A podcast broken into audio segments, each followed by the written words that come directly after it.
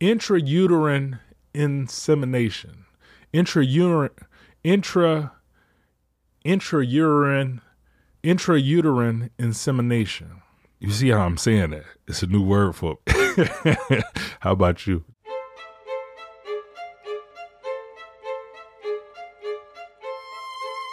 People come into parenthood in all kinds of ways. Sometimes it's diligently planned out, and sometimes it's accidental and alarming. Whether through adoption, fostering, surrogacy, or the old fashioned way, becoming a parent can be conventional, unconventional, surprising, and almost always terrifying. But sometimes achieving parenthood is difficult and requires medical intervention. I understand this firsthand. When me and my ex wife were trying for our first child, we went through in vitro fertilization. It didn't work. And I'll be honest, it wasn't the fun process making a baby is supposed to be. We were lucky enough to conceive naturally right after our unsuccessful IVF cycle. And now I'm blessed with two beautiful daughters. But I know it's not always like that. Sometimes even the most advanced medical technologies come up short, leaving couples with unanswered questions and crushed hopes of becoming parents. And why can't I do the one thing my uterus is made to do? Wait, like why? Why do I have to jump through all these hoops? What happens when doctors can't figure it out? When a woman is told she has unexplained infertility? What toll does that take on her marriage? Her friendships? Her relationship with her own body? I feel like my body is failing me. And herself? It's just really frustrating when you have these dreams and you the things that you really, really want, the things that other people can get so easily. From WBEZ Chicago, this is The Trouble with Shannon Cason. On today's episode, one woman's desperate struggle for motherhood for the past 10 years.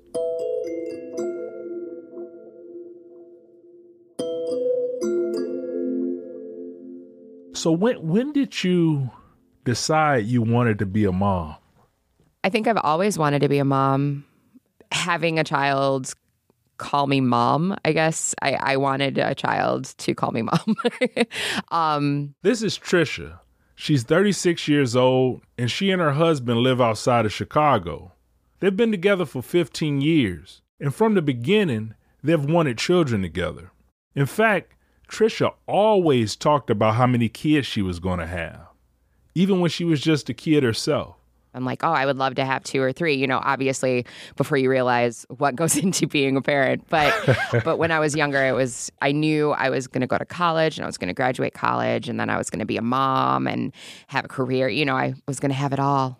There's a saying, man plans and God laughs. I think God is always laughing.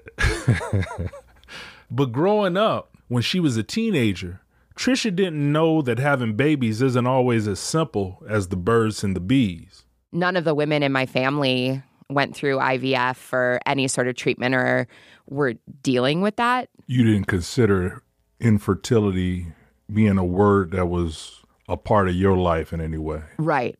I knew it existed, but I didn't it didn't seem like something that I would have had to have dealt with. So you you weren't worried no. About ever getting pregnant? No. No, I was actually worried at that time and at that age. I was worried about not getting pregnant. Let's keep it real, right? Right, huh? right. Yep, yep. yep. but by age 22, the word infertility slowly started creeping into Trisha's life. In college, Trisha got these really painful ovarian cysts. They're actually pretty common, and many women get them without even knowing it. But for some people, like Trisha, the cysts get larger and start to hurt and can even rupture. I spent a lot of time just like clenching my fists in the doctor's office, crossing my fingers, and hoping that it wasn't going to be surgery. But Trisha did need surgery. The cysts were so persistent and severe that she had to get one of her ovaries removed. And after that, conversations about fertility were inevitable, even though she was still young. Everybody has a story of a friend of a friend who had a similar thing done, but that they went on to have six children on their own. And doctors, they will tell you, especially when you're 22 years old, you know, oh, you're young, you won't have any issues. One ovary doesn't mean anything. You know, you can live off of one kidney for the rest of your life. You can do the same thing with an ovary. So that was my truth at the time was that, oh, I'm having an ovary removed because it needs to go. But that doesn't mean that anything is really changing for me. But a few years later, things did start to change. In her late 20s, doctors told Trisha that even though it shouldn't be a problem to get pregnant, it could take a while with just one ovary. So, a year before Trisha and her husband got married, when she was 27, they officially started trying. Well, she calls it the not planning, not preventing method. We had had like a pretty frank talk about it. And so it was just one of those things where, like, well, if it happens before, great.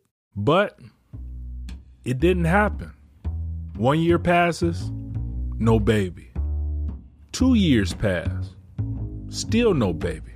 I I say that I was blind to the term infertility, but it it was I think without us being aware of it, it was always something in the back of our heads that this might be something, but I think we were denying ourselves that. After three years, they couldn't deny it anymore. They were getting worried, so they sought out a reproductive endocrinologist, a fertility specialist.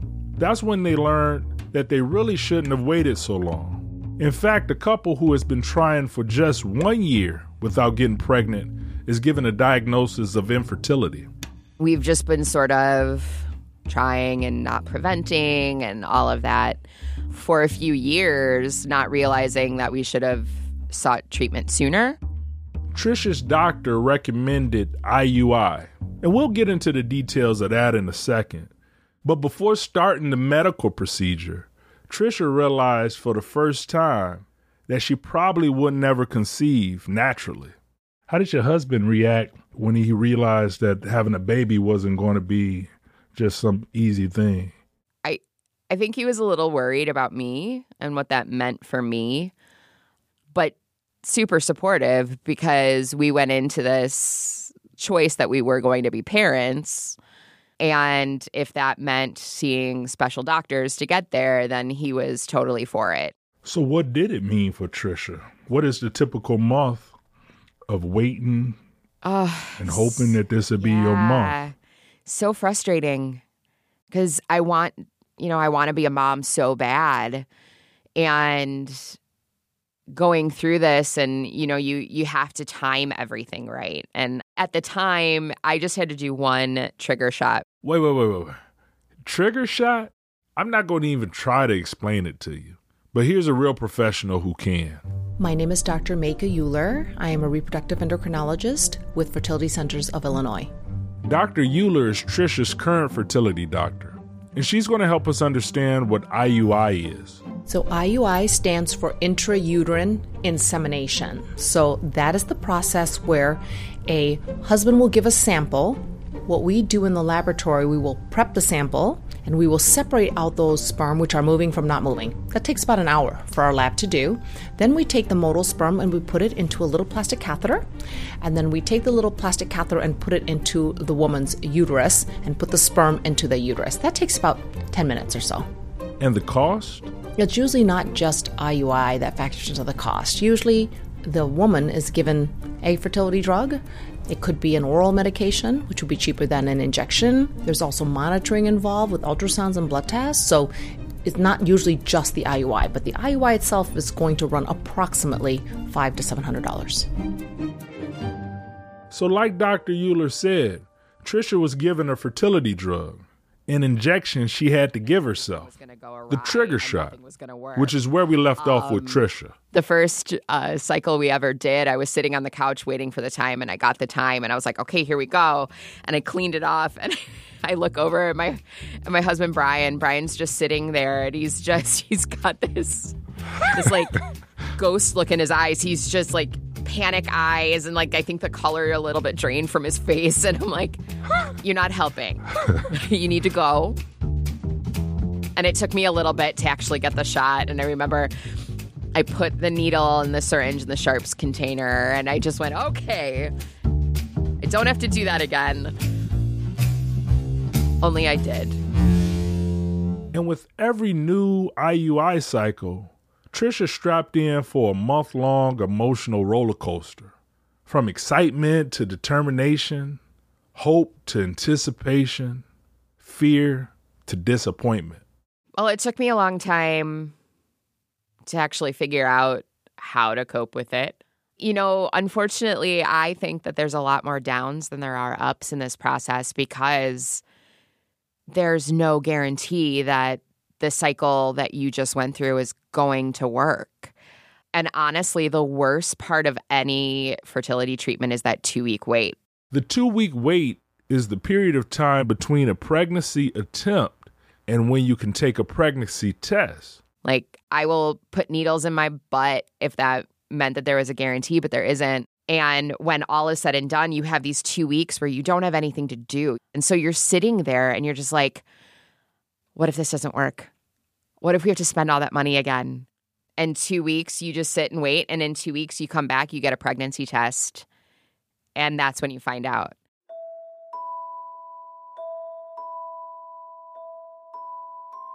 After four IUI attempts, in June of 2013, Trisha finally found out some good news.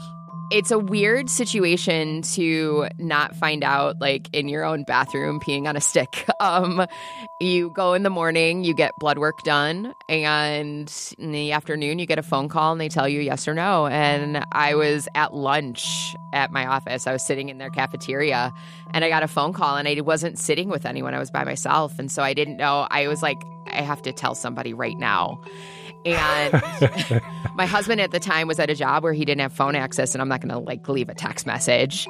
And so I ran to my boss. I was like, okay, results are back. And she's, I'm like, I have to tell you, but you can't tell anybody else. I'm like, I can't believe that you're the first person I'm telling. My husband might be really mad at me right now, but I have to tell someone. And I told her, and it was super exciting. And then I immediately texted my husband, and I was like, okay, never mind. You need to answer your phone. I'm going to call you right now. You could hold and, it. You couldn't hold it. Yeah, and this was all in a span of like two minutes. This all happened, but it was it was so exciting. I remember coming home that night from work and meeting my husband, and I think we both cried, and we were so happy, so so happy.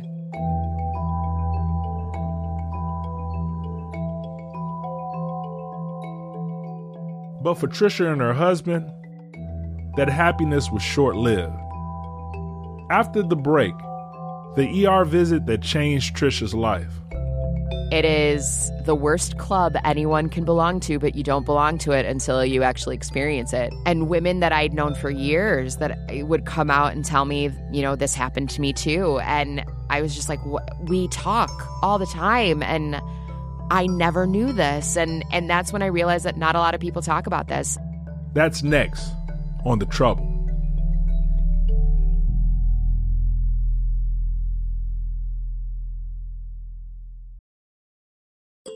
So we left off with Trisha finding out she was pregnant. And things were going well. She had made it past the first trimester, the first 12 weeks, which statistically is the most likely time a woman will miscarry. In fact, 80% of miscarriages happen in the first trimester. And Trisha was a few weeks past that. She was at 17 weeks. She was even showing. I mean, everyone, family, friends, colleagues, knew that Trisha was having a baby. I went to the bathroom. I was getting ready for bed. I brushed my teeth, washed my face, went and peed, and came back, and there was a lot of blood. And I called my husband from the bathroom, and I remember I was just holding the piece of toilet paper. And next thing we know, we were in the ER.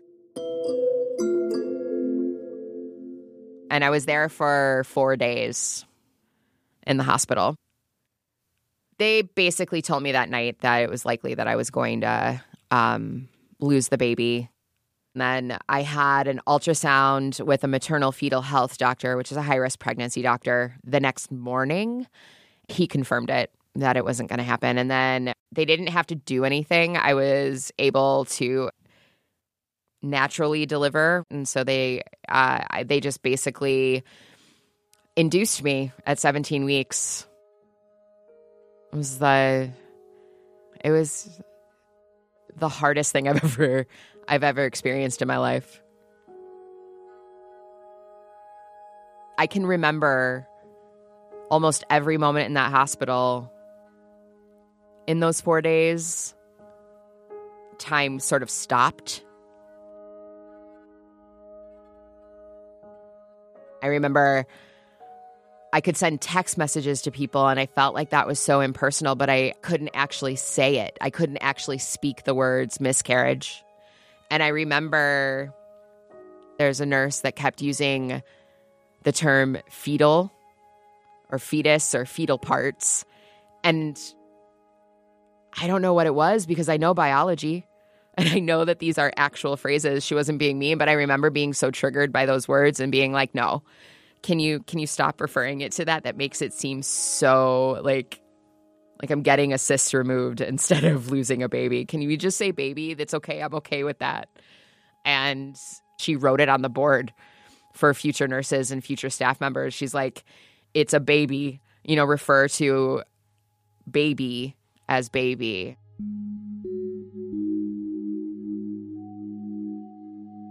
For a lot of women one of the scariest things about having a miscarriage is why. Why did this happen to me? What could I have done differently?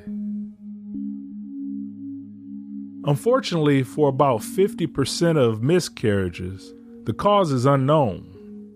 But for Trisha, after running some tests, the ER doctors discovered something. And it turns out that I have what's called cervical insufficiency, People used to call it incompetent cervix, so I always say that my cervix is just stupid.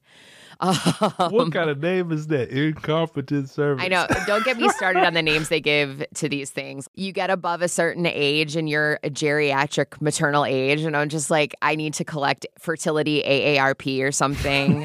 uh, it's crazy. So cervical insufficiency, it's basically your your cervix won't hold too much weight and there isn't anything really to cure it. There's a lot of things that will prevent pregnancy loss, um, but it's something that doctors will have to keep an eye on.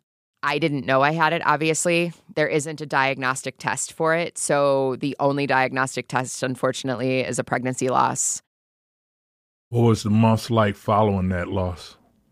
Uh, terrible. it took me a long time to sleep through the night. Um, but six days after my miscarriage, my stepdad had a heart attack and uh, ended up passing away six weeks after that. Wow. And it was so weird because I remember feeling a little bit better on that day. And then my sister called me to tell me what had happened, and we all rushed over. And so I was dealing with the mental and physical recovery of what happened to me and then I had to turn around and do that and I don't think I handled it very well. um, In what way? I wasn't taking care of myself because I wanted to make sure I was there for them and it actually took my husband to basically put me on timeout. We were at Northwestern, we get in the car and my sister had texted to see if we could keep my nephew overnight so she could stay at the hospital. And normally that wouldn't have been an issue for us. But I remember all of a sudden I looked at the text and I just dropped my phone and I was having a panic attack. And I was just breaking down. And and he read the text and he basically he's like, I want you to go home and I want you to sleep. And so I went home and I went to bed. I felt like I was failing them. And then on top of having to deal with grief on all of these sides was just an almost insurmountable hurdle. How did you eventually recover, or do you recover from that? I, would say that I'm recovered, but it never goes away. It just gets different. Because there are still times where I'll be driving uh, and all of a sudden my mind wanders to that moment, and then I just start crying and this was years after the miscarriage, and it still sometimes happens But your ability to move over that moment, that's how it gets different. And you learn, hopefully, you learn to cope with it in healthy ways. And and for my husband and I, it was seeking out a grief counselor who we still go to her to this day. And that was almost five years ago.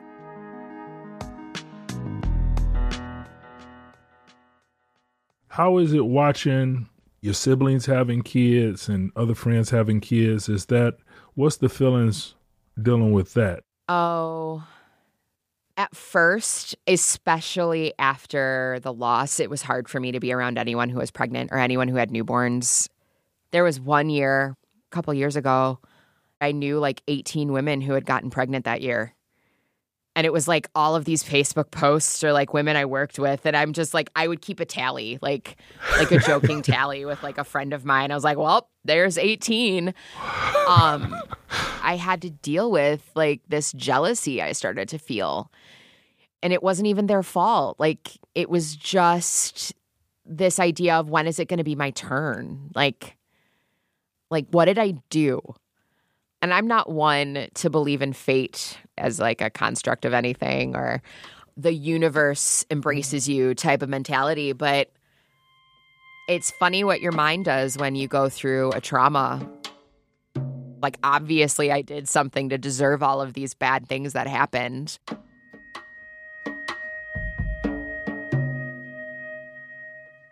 Did you ever did you guys ever try anything like non-traditional? Oh, we've, I have anybody that gave me a tip. They're like, stick your legs up after. I sought acupuncture. I would do the herbs that they'd sell. Like, stay uh, like with your legs up against the wall for like a half an hour, 45 minutes. I've done all of that. I did not try this, but somebody told me that I needed to have sex on one of their specific couches because they've had house parties and two couples that have happened to sleep on that specific couch throughout the years have gotten pregnant and they can pinpoint it to when they were over staying the night after a party and they got too drunk and they had sex on that couch. And i was like no that's that's i'm really okay with not doing that. Um, they're like this is the magic couch. And i'm like i'm never sitting on your couch again you say, can you tell me which couch that is? Because I come over your house all the so i can Uh, avoid it in the future Uh huh. That's funny. That's funny. so Trisha didn't try the magic couch, but she did seek out additional fertility treatments after the miscarriage. She says it took her three years after the loss to want to try treatments again, but in the fall of 2016, she and her husband decided to give the IUI thing another shot. They went through a few more IUI cycles, but none of them were successful. Then Trisha found out that her fallopian tube, the one to her lone ovary, was blocked. This put IVF as the only option left for her. What's the difference in costs with the IVF different from the IUI? About 10 grand probably About 10 grand difference. Yeah. Okay. for IVF, it could be upwards of ten to twelve thousand without prescription. without prescription. When you add in medications, IVF averages closer to 20,000. Trust me, I know. And that's just for one cycle, one attempt. And part of the IVF process isn't going to be covered by insurance no matter what insurance you have, and that's the cryopreservation. So if you freeze any of your embryos, the initial cost of storing them, I personally was quoted $1,200 out of pocket directly.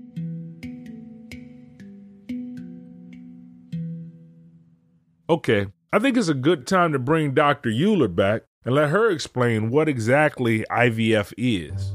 So, the IVF process usually begins with fertility drugs that the patient administers to herself in the form of a very small injection. So, the patient will usually take anywhere from two to three injections a day for two weeks. While she's on the injections, she will be monitored approximately every two to three days with blood tests and ultrasounds to see how she is responding to the medications. At the end of the approximately two weeks, then we will do her egg retrieval. That's where we take out her eggs. The patient is given some sedation, takes about 15 to 20 minutes. It's done under ultrasound guidance. So then we put the eggs and the sperm together in the test tube, which is why it's called the test tube baby procedure, and then we transfer the embryo back to her a few days later. And then the dreaded two week wait. Two weeks following the transfer was when the patient would come to our office and we would draw a blood pregnancy test on her to see if she's pregnant or not. So Trisha is about to try what Dr. Uhler just explained for the first time. Her insurance covers one round of IVF. That's the plan. One plan. One last attempt. Trisha has been on this journey to becoming a mother for almost 10 years now. 10 years. I remember with my first wife, we went through a miscarriage and then she had multiple surgeries, and there were just so many complications and doctor's visits. It was hard to even keep track of time. It's mind-boggling to me to to think about it in that sense and be like we have been trying to carry a pregnancy to term for 9 years. I, and then I have to acknowledge how old I am and that just that makes it hard for me. What's some of the emotions that come to mind when you think back on those nine years? Oh, exhaustion, uh, frustration, um, elation, because it's there's still some happy moments in there. I mean, mm. mm-hmm. you know, even though the pregnancy I I had a miscarriage, I still got pregnant, and I still remember how happy we were. And I will tell you, it took me until within the last year to actually accept that I was happy at that point. Yeah. But my emotions ran the gamut. I, uh, it, anxiety, lots of anxiety. I had unchecked generalized anxiety. Um, a lot, a lot of frustration you want something so bad and no one can tell you that it's absolutely going to happen. Was there ever a moment that you said, let's give up? Was there ever that moment? Yeah. It was right, right after the miscarriage. I was like, nope, I can't. There's no way. I, what's the point? Like, I can't put myself through that. I can't put my husband through that again. And and it goes back to was this a sign? Was this something that I should have been listening to all along? Mm. That I'm not supposed to be a mother or I'm not supposed to be a mother in this direction. And I was like, well, maybe I'll be okay just being, you know, being an aunt. But there's just something about being a parent. There's just something about being a parent that I I I really really want. And all of that sounds really selfish when people talk about their desire to be parents, but it's it's I just I want to be able to have those experiences and have I, I want to be a parent. I do. So we'll take this road as far as it'll take us and then keep working toward it, I guess. When you say this road, what is your plan going forward? I try not to think five or six steps ahead with fertility treatments anymore. So I think about this cycle and this this time. And so we're going to go with IVF. And then if this cycle doesn't take and I get a negative pregnancy test, then we sit down and we talk. Uh, and then we can decide do we want to take a break and try again? Do we want to just push towards adoption? Are we done with this part of our lives? Is this is this it? I have to take it step by step, one step at a time. After the break, we go with Trisha on that next step. All is not completely lost. It's just a tougher circumstance and a tougher situation than a lot of people. I thought I could do it. Up next on The Trouble, Trisha takes us with her through the IVF process and what happens at the end of that road.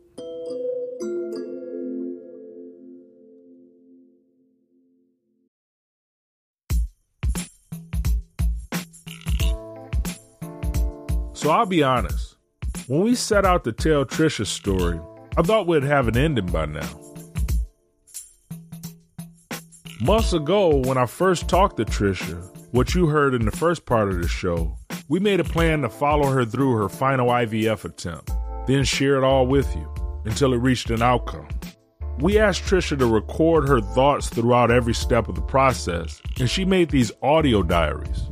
This is just blood work. It's not anything too strenuous or anything like that.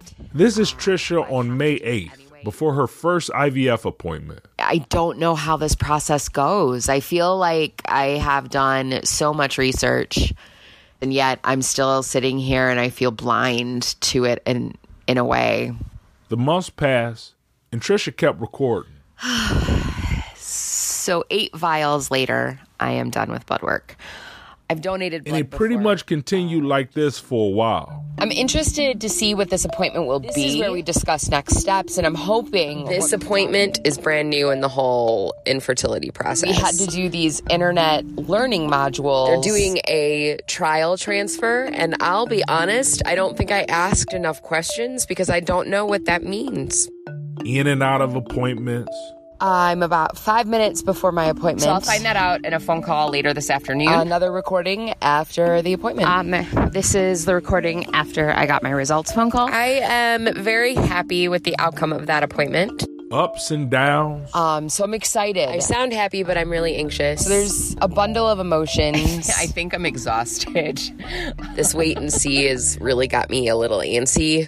Important decisions. We had to make decisions about embryos that weren't viable for transfer. Signing the decision if I die, my husband died, signing for the decision if we both die. In the event that we get divorced, then it was signing for the decision if I turned 51 and we had embryos left. I would have never in a million years imagined myself having a conversation with my partner about what to do with embryos we aren't using. I laughed a little bit when she was asking these questions, and they're serious scenarios. Trisha was ready to go. But like everything in Trisha's fertility journey, the process didn't go as planned. There are currently three ovarian cysts, all ranging from about 13 millimeters to about 53 millimeters. And it was determined that there was no surgical intervention that could be done because of my history, because of everything I have been through. And so now I am stuck with the very, very, very real possibility that IVF is never going to work for me. I just don't know what else to do. And it's right now, I feel like I want to throw in the towel and just call it a wash and.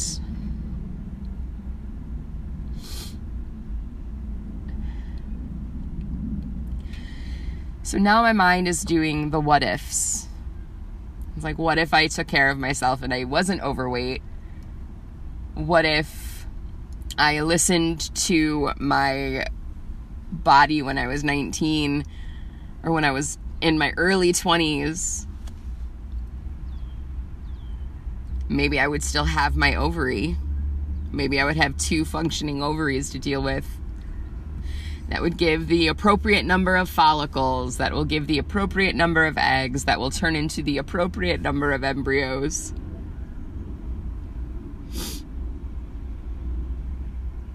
But I can't do that because these are choices that I've made. These are all of those things that I'm supposed to be okay with. Oh. I'm actually really sick of walking out of doctors' offices and crying because of bad news. And it's not entirely bad news. It's not like they told me that IVF wasn't going to work. The doctor specifically stated she still wanted to pursue it because there's still the chance there and she still wants to see what would happen because it's not all is not completely lost. It's just a tougher circumstance and a tougher situation than a lot of people. And I went to this appointment alone. I thought I could do it by myself, but I really could use my husband. I could just really use a hug right now.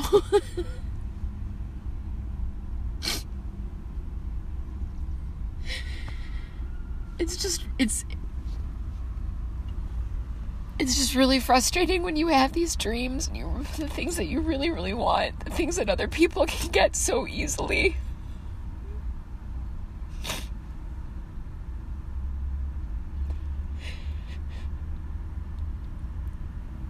I'm just thinking I'm really selfish right now and I should probably just be grateful for the things that I have. But for right now, I'm just going to be upset. just for this drive home from the doctor's office and then and then I'll just breathe and see what happens because this isn't supposed to be an easy process. This is in vitro fertilization is not an easy process. It's frustrating and it's time consuming and it's exhausting more than anything. But am I really supposed to be doing this?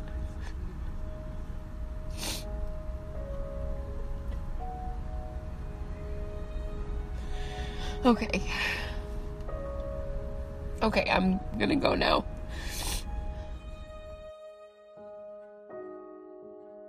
The doctor monitored Trisha's cysts closely, hoping they would shrink on their own. And a month later, they did, which meant. So I get to start IVF cycle this month. I start injections on Tuesday, so I have to call the And pharmacy. Trisha, It's- it's as you can imagine, pharmacy. Was ready as ever. Ah, this is just, I'm living in the excitement because I'm one step closer and there's, it's, it's not over. I, I'm hopeful again and that feels really good.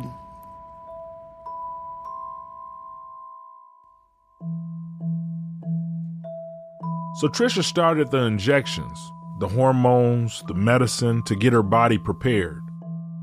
But about two weeks later, she faced yet another bump in the road. The doctor found polyps on her uterus. It's like the moment I get really excited about this process and the moment I get excited about the prospect of getting pregnant, something happens. Something inevitably happens that I have to cancel the process. I have to stop. I have to wait and I'm I'm just I'm I'm sick of waiting.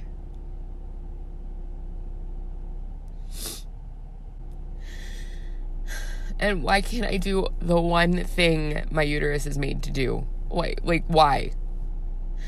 Why do I have to jump through all these hoops? Just. I feel like my body is failing me.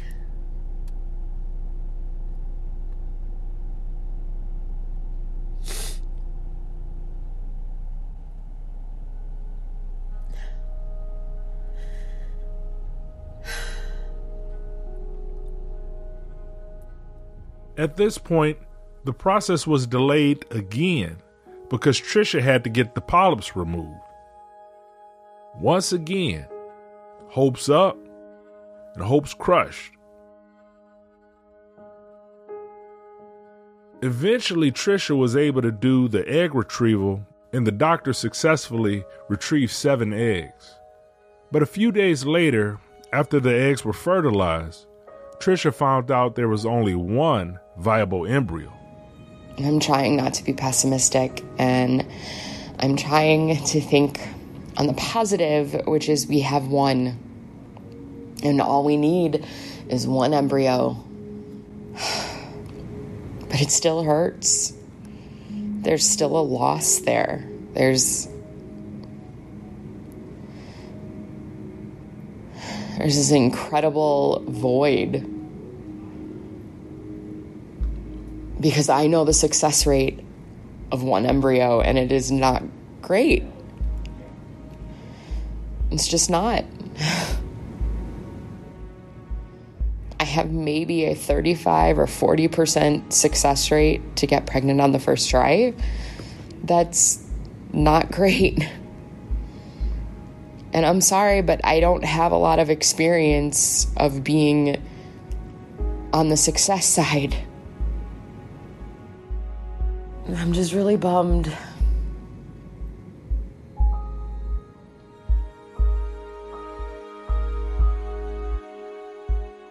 Two months later, Trisha finally got approval for a date for an embryo transfer.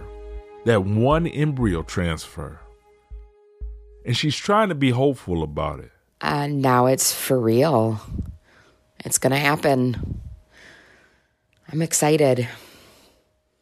I'm trying not to think too far ahead. Because she's been here before. I'm just waiting for another hurdle or bump in the road, as I'm apt to do. Trisha really doesn't know what's going to happen. As she's learned by now, it's out of her control. All she can do is wait and deal with the process the best she knows how. There's a lot of sad in this process, but the outcome is so worth it. At least that's what people tell me. We'll promise to update you as soon as we know more. But for now, I have to press pause on Trisha's story and let time, a thing we can't manipulate or conquer as much as we try to, take its own course. All right. Here goes nothing.